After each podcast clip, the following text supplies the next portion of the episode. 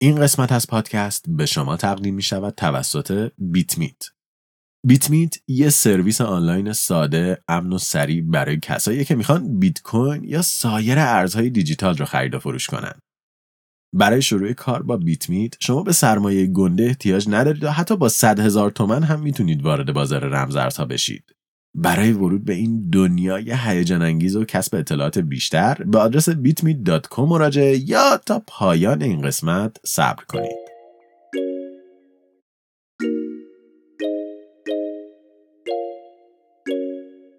در یک عصر بهاری یک خرداد 2010 اگه بخوایم خیلی دقیق باشیم لازلوهانیه در اتاق خودش نشسته بود و داشت در فروم های تکنولوژی سرک می‌کشید. لازلو یک مهندس نرم افزار ساکن فلوریدا بود که در اوقات فراغتش مشغول مدیریت شبکه یک تکنولوژی جدید بود. تکنولوژی که تازه یک سال از ساختش میگذشت اطلاعات زیادی از خودش و سازندش در دسترس نبود و به جز گروهی از هکرها و گیک های ساکن در همین فروم ها فرد دیگه ای از وجودش خبری نداشت. اما برای لازلو این تکنولوژی چیزی فراتر از یک کلک بامزه در فضای مجازی به شمار می‌رفت.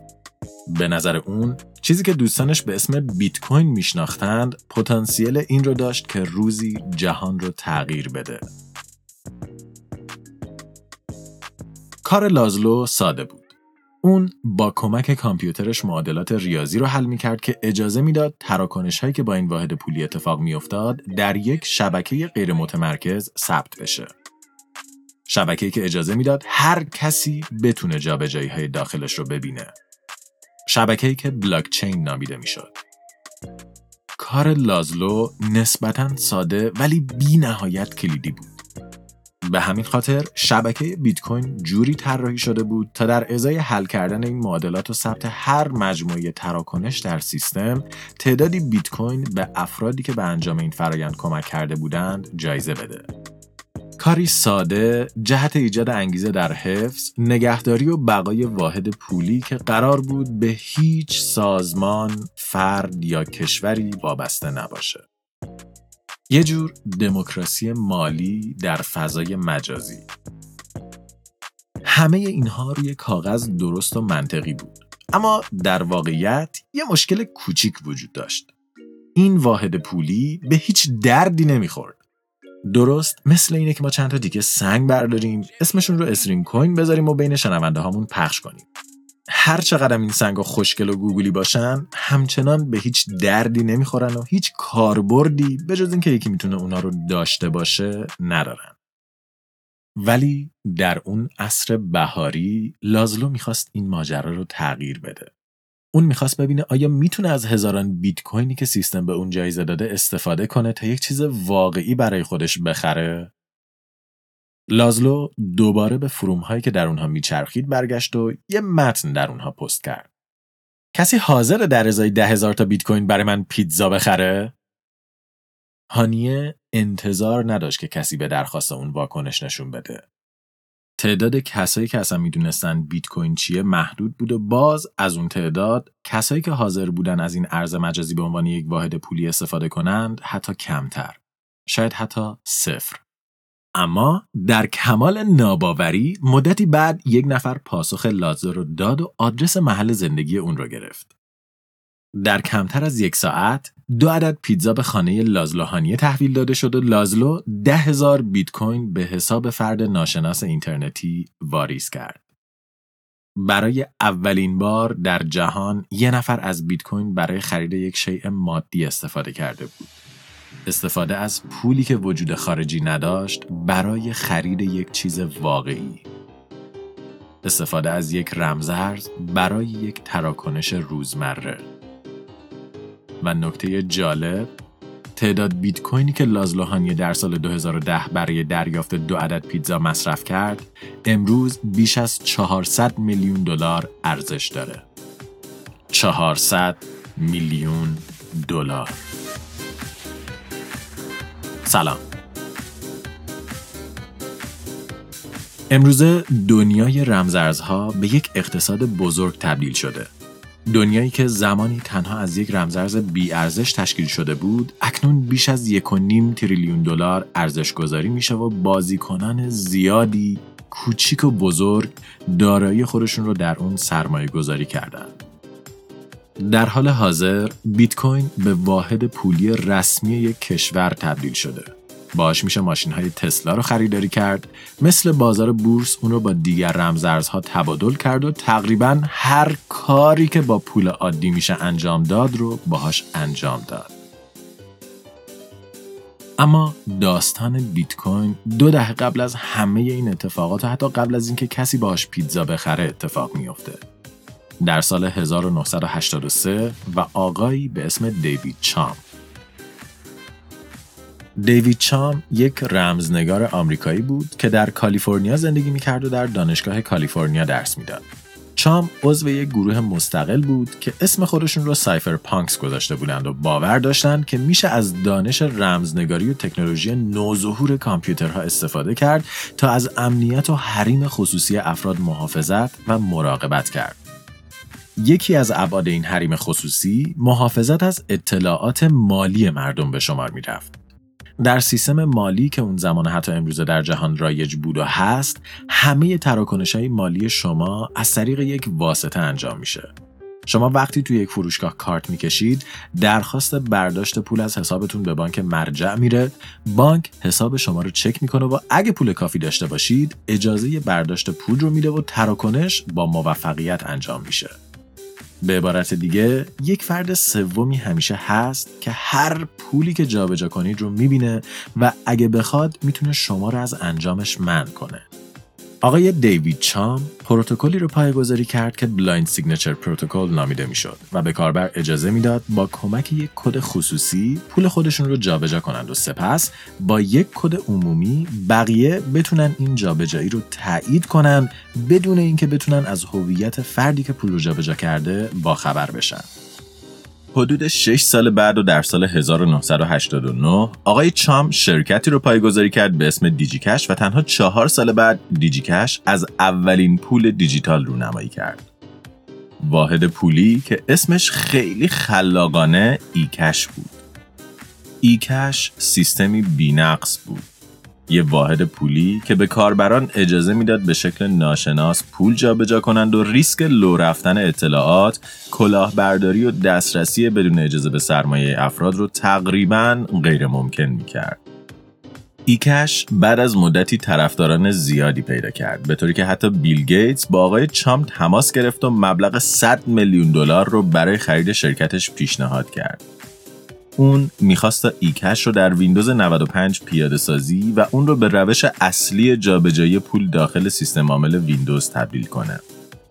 اما همزمان با محبوبیت ایکش، سازمان امنیت ملی آمریکا یا NSA هم رادارش نسبت به این سیستم مالی تیز شد و شروع به اعمال یک سری محدودیت ها روی آقای چام و دیگر مدیران و برنامه نویسان اصلی شرکت کرد.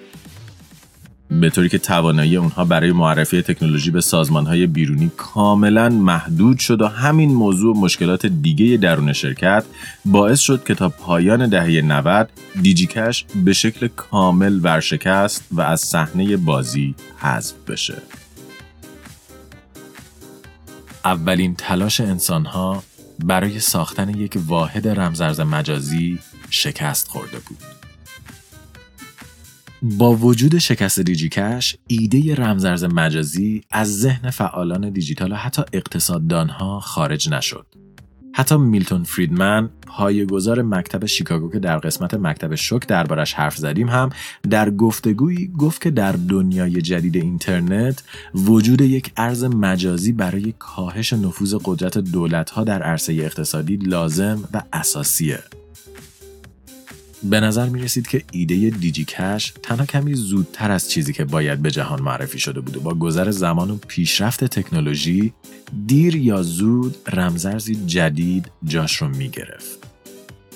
در دهه 90 همزمان با شکلگیری حباب دات کام شرکت های زیادی سعی کردن این جای خالی رو پر کنند و حتی سازمان امنیت ملی آمریکا سازمانی که خودش جلوی فعالیت و پیشرفت DigiCash رو گرفته بود هم مقاله ای برای معرفی یک رمزارز دیجیتال منتشر کرد.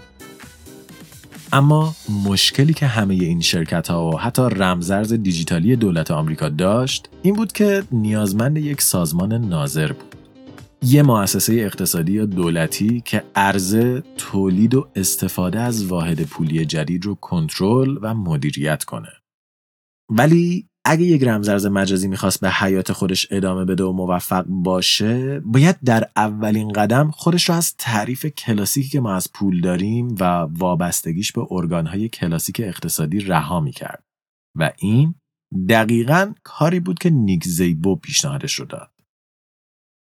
نیک زیبو یکی از کارکنان دیجیکش بود و از اینکه ایدهشون برای یک رمزرز دیجیتال نابود شده بود دل خوشی نداشت. بعد از ورشکستگی شرکت اون دست به کار شد تا یک نسخه جدید از ایکش رو معرفی کنه و در سال 1998 از بیت گولد رونمایی کرد. برخلاف همه تلاشهای قبلی برای ساختن یک رمزرز، بیت گولد یک واحد پولی مستقل بود. یعنی داشتنش نه به معنای داشتن نمادی دلار یا یورو بلکه به معنای داشتن یک واحد پولی بود که از بقیه واحدها جدا و مستقل به شمار می‌رفت. یک ارز جدید که برخلاف واحدهای پولی کلاسیک نه به دولت و کشور خاصی وابسته بود و نه تولیدش به بانک احتیاج داشت. چرا که کاربران می‌تونستن با حل معادلات پیچیده ریاضی اون رو دریافت کنن. به زبان ساده و همونطور که از اسمش پیدا بود، زیبو می‌خواست یه چیزی مثل طلای دیجیتال درست کنه که هم ارزشمند به شمار بره و هم ارزشش وابسته به فرد یا سازمان خاصی نباشه. اما اگه ایکش سیستم امن بود که استقلال نداشت، بیت گولد سیستمی مستقل بود که امنیت بالایی به کاربران نمی‌داد و جابجایی پول درش به شکل کامل خصوصی و مخفی نبود. علاوه بر این، سیستمی که زابو برای جایزه Bit Gold به کاربران در نظر گرفته بود، از نظر فنی ضعف‌های فراوانی داشت و به همین خاطر و درست مثل جد خودش eCash، Bit Gold هم ظرف چند سال به فراموشی سپرده شد.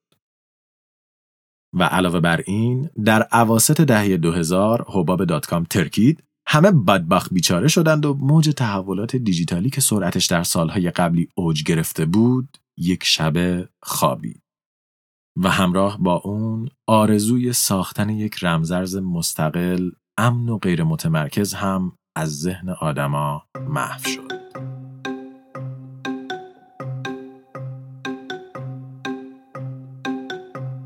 تا اینکه در تاریخ 18 آگوست 2008 در ساعت 1 و 19 دقیقه و 55 ثانیه بعد از ظهر یک دامنه به شکل ناشناس خریداری و ثبت شد.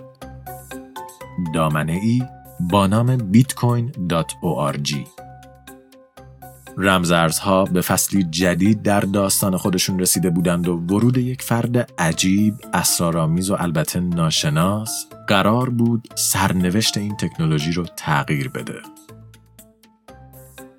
در اکتبر همون سال، عده‌ای از علاقمندان به رمزنگاری که ایمیلشون رو در یک لیست عمومی و برای ارتباط با همدیگه ذخیره کرده بودند، پیامی ناشناس دریافت کردند.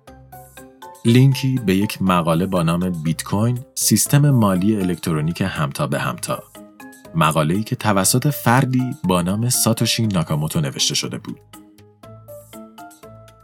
مقاله‌ای که در اون آقای ناکاموتو درباره سامانه‌ای صحبت می‌کرد که به کاربران اجازه می‌داد به شکلی امن و کاملا مجازی تراکنش‌های مالی انجام بدن و هویت خودشون رو مخفی نگه دارند.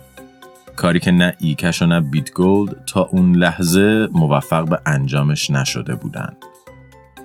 یکی از مشکلات بزرگ در دارایی های دیجیتال چه می‌خواد کارت بانکی باشه چه یک رمزرز انقلابی اینه که مدیریت خرجش باید قابل کنترل باشه. به این شکل که شما اگه هزار تومن توی کارتتون دارید تنها یک بار باید بتونید این هزار تومن رو خرج کنید. در دنیای فیزیکی چک کردن این ماجرا خیلی ساده است. مثلا شما اگه گوشی خودتون رو میفروشید اون فرد گوشی شما رو می‌گیره و در ازاش بهتون پول میده. پس شما دیگه نمی‌تونید برید گوشی رو به یکی دیگه هم بدید. یا اسکناس هایی که در ازای فروش گوشی گرفتید رو تنها یک بار می‌تونید خرج کنید. ولی وقتی این پول یا دارایی قابل دیدن نیست کار یکم سخت میشه. بانک ها این مشکل رو با نظارت مرکزی حل کردن. یعنی وقتی که یه جا کارت می‌کشید درخواست برداشت به بانک فرستاده میشه. بانک پول رو از حسابتون کم می‌کنه و درخواست با موفقیت اجرا میشه. اما برای یک رمزارزی که هیچ نظارت و کنترلی نداره چی؟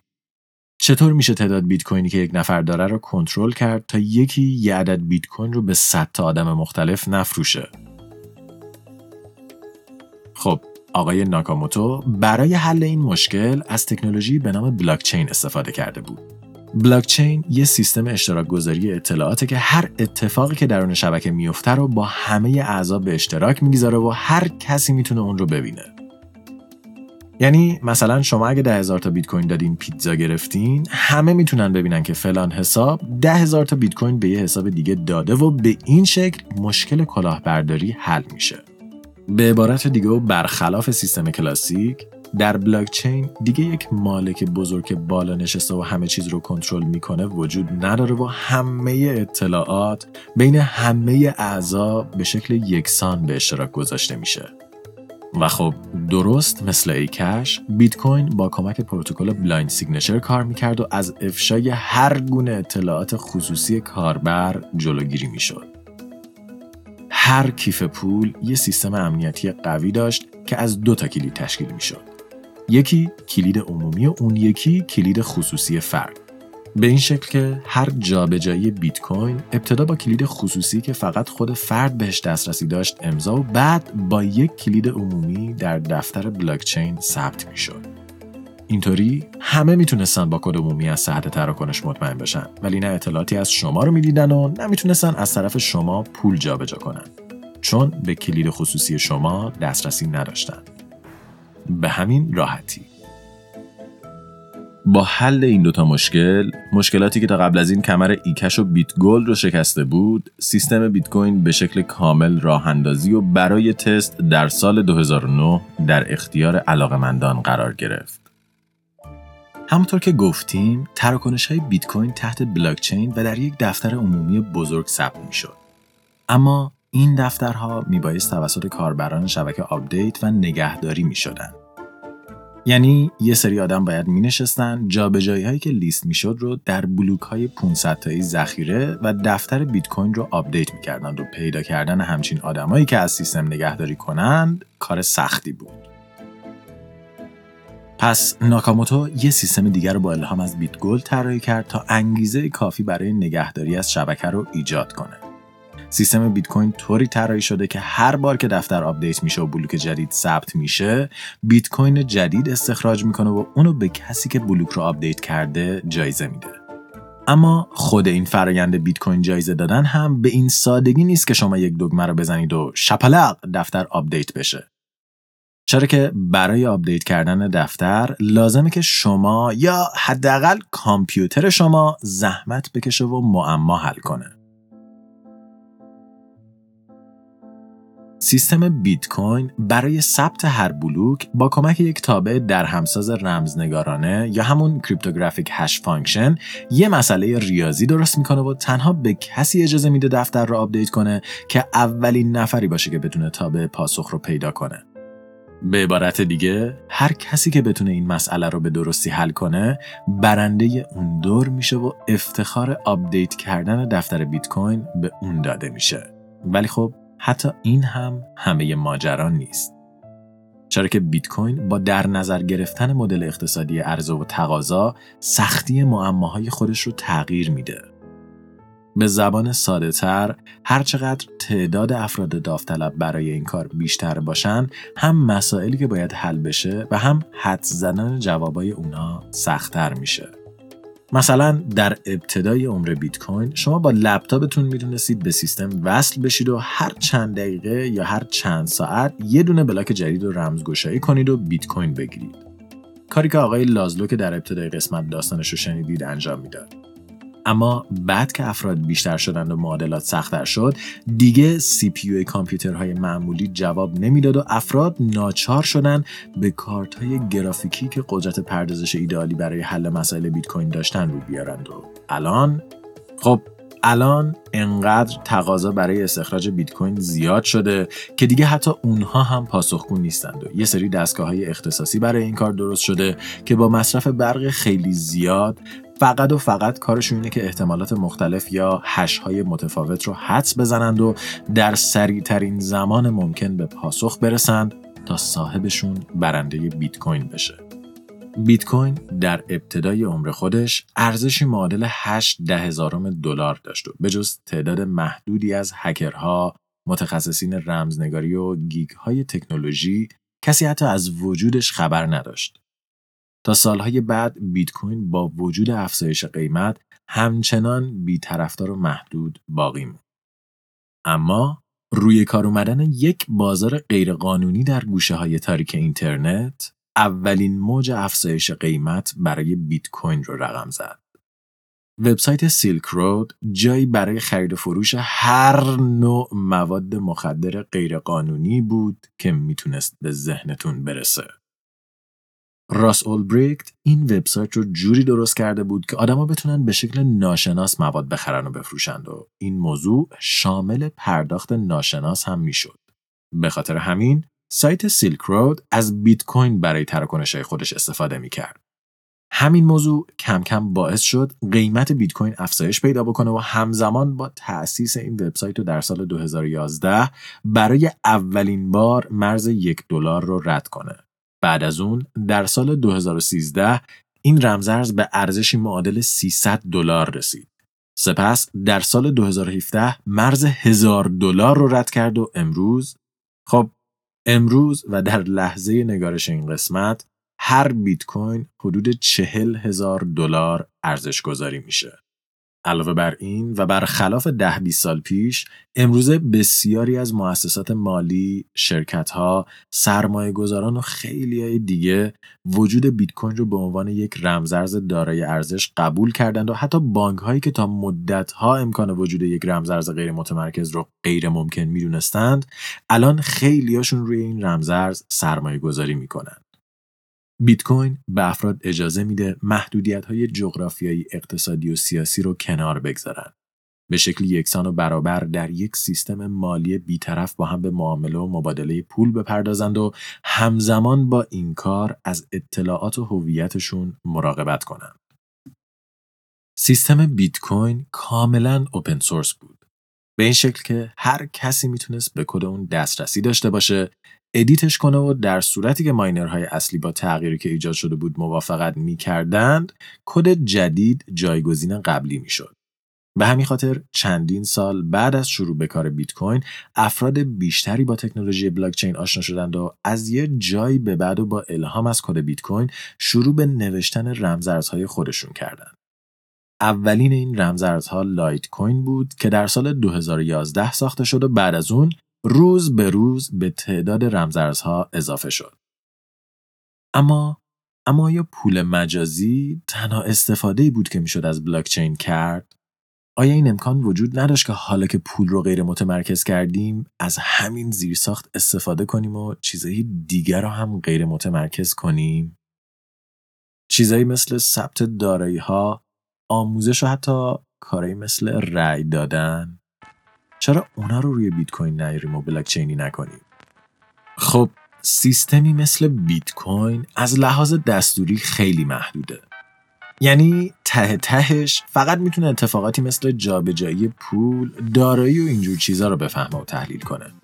پس اگه بخوایم کارهای دیگه ای زندگیمون رو هم غیر متمرکز کنیم لازمه که یه شبکه بلاکچین جدید بسازیم. یه شبکه یک کم هوشمندتر.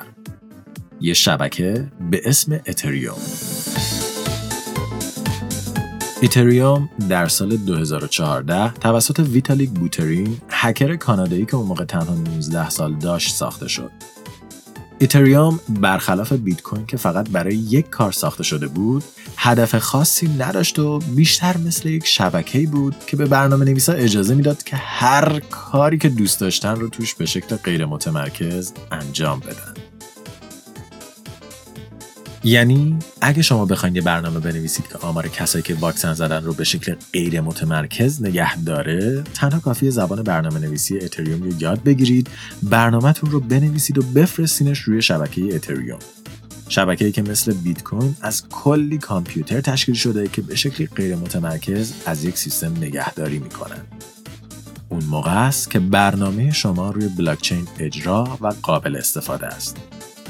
یعنی برخلاف بیت کوین که یه شبکه است که هدفش فقط و فقط مراقبت از واحد پولی بیت کوینه اتریوم یه شبکه است که توش میشه هر کار غیر متمرکزی رو انجام داد و هدفش اینه که روزی کل اینترنت رو غیر متمرکز کنه به طوری که هیچ فرد، سازمان یا دولت خاصی نتونه کنترلی روی دسترسی شما و دیگران به اینترنت داشته باشه. یعنی به جای اینکه شما به یک سرور یا یک ISP وصل بشین مستقیم به هزاران کامپیوتری وصل بشید که توی این سیستم فعالیت می‌کنن امروزه می‌بینیم که کارهایی مثل خرید و فروش آثار هنری در قالب NFT ها و قراردادهای مختلف در قالب smart contracts روی این شبکه بلاکچین دارند فعالیت می‌کنند و این تازه آغاز آینده بزرگ برای دنیای غیر متمرکز زیر پرچم اتریومه. البته که خود اتریوم هم یه واحد پولی به اسم ایتر داره تا درست مثل بیت کوین بتونه انگیزه کافی برای کسایی که کامپیوترشون رو به سیستم وصل می‌کنن ایجاد کنه. ارزش ایتر در ابتدا حدود 40 سنت بود ولی اون هم مثل بیت کوین اکنون به شکل وحشیانه افزایش پیدا کرده و به 2500 دلار رسیده. ولی دنیای رمزارزها اونقدر که باید گل بلبل نیست. همونطور که گفتیم ثبت بلوک های اطلاعاتی در شبکه بلاکچین بیت کوین و بسیاری از رمزارزها نیاز به این داره که کامپیوتر یا دستگاه شما عملیات محاسباتی سختی رو انجام بده که برق خیلی زیادی مصرف می‌کنند و اگه موفق بشید اولین نفر این محاسبات رو انجام بدید 6 تا بیت کوین معادل 240 هزار دلار جایزه می‌گیرید. اگرم نشید که خب همه اون برقی که مصرف کردید هدر رفته. این موضوع باعث شده افراد زیادی به شکل روزانه هزاران وات برق مصرف کنند تا شاید تهش چند تا بیت کوین برنده بشن و هم افزایی این مصرف برق می‌تونه ضرر زیادی برای محیط زیست داشته باشه. بر اساس گزارشی از مرکز اقتصادی کمبریج، بیت کوین سالیانه حدود 120 تراوات ساعت برق مصرف می‌کنه.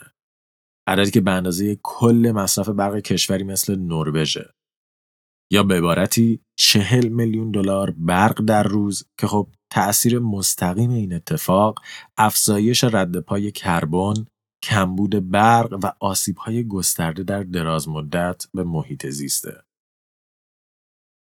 هرچند که این رمزارزها در حال انجام اقداماتی برای کاهش این مصرف برق هستند. شبکه اتریوم در حال تغییر سیستمش به نحویه که به جای حل معادلات ریاضی در ازای درخواست از شبکه از کاربران کارمزد گرفته بشه و این کارمزد به کسانی که بلوک های اطلاعاتی رو در شبکه ثبت می‌کنن تعلق بگیره. کاری که مصرف انرژی اتریوم رو تا 99 درصد کاهش میده و بیت کوین هم در حال انجام تغییراتی در الگوریتم استخراجش تا مصرف انرژی رو کمتر کنه.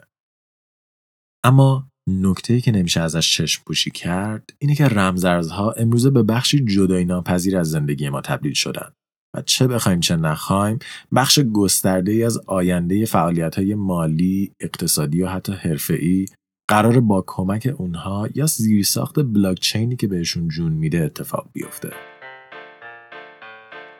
او راستی در 26 اپریل 2011 ساتوشی ناکاموتو فردی که به شکلی اسرارآمیز و از درون سایه ها اولین رمزرز موفق جهان رو اختراع کرده بود در ایمیلی اعلام کرد که دیگه قصد نداره کار روی بیت کوین رو ادامه بده و دوباره ناپدید شد. از اون موقع به بعد دیگه هیچ اثری از ناکاموتو دیده نشده و به جز این یک میلیون عدد بیت کوینی که اون برای اولین بار از سیستم استخراج کرده بود هنوز که هنوزه از کیف پول دیجیتال اون تکون نخوردن.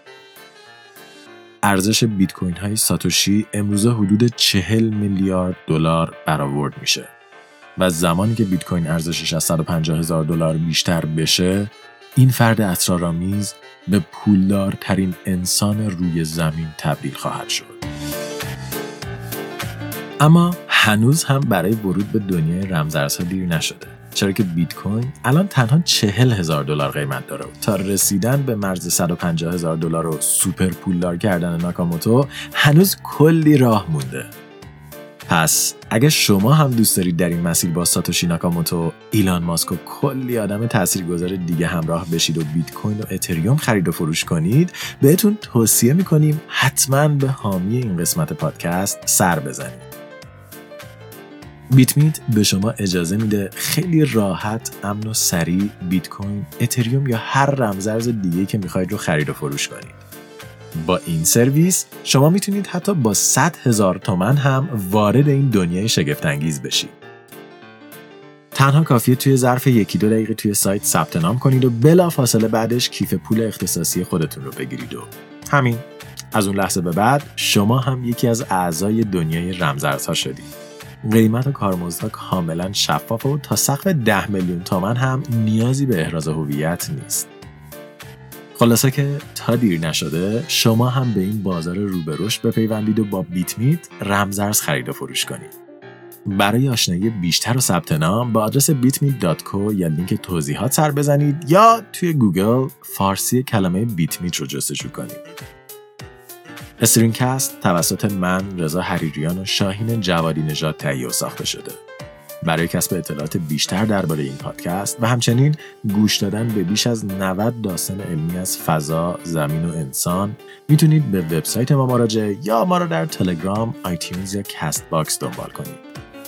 اگه دوست دارید بیشتر درباره رمزارزها بدونید بهتون توصیه می‌کنیم به کانال یوتیوب ما در شیرفهم سر بزنید و ویدیو بیت کوین چیست و استخراج بیت کوین رو ببینید.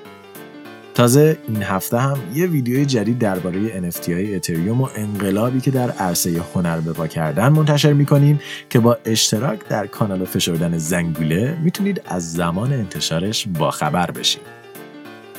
این قسمت از پادکست برگرفته شده بود از کتاب انقلاب بلاکچین نوشته الکس و دان تپسکات و مقالاتی از فوربس، وایرد، نیویورک تایمز و فاینانشال تایمز.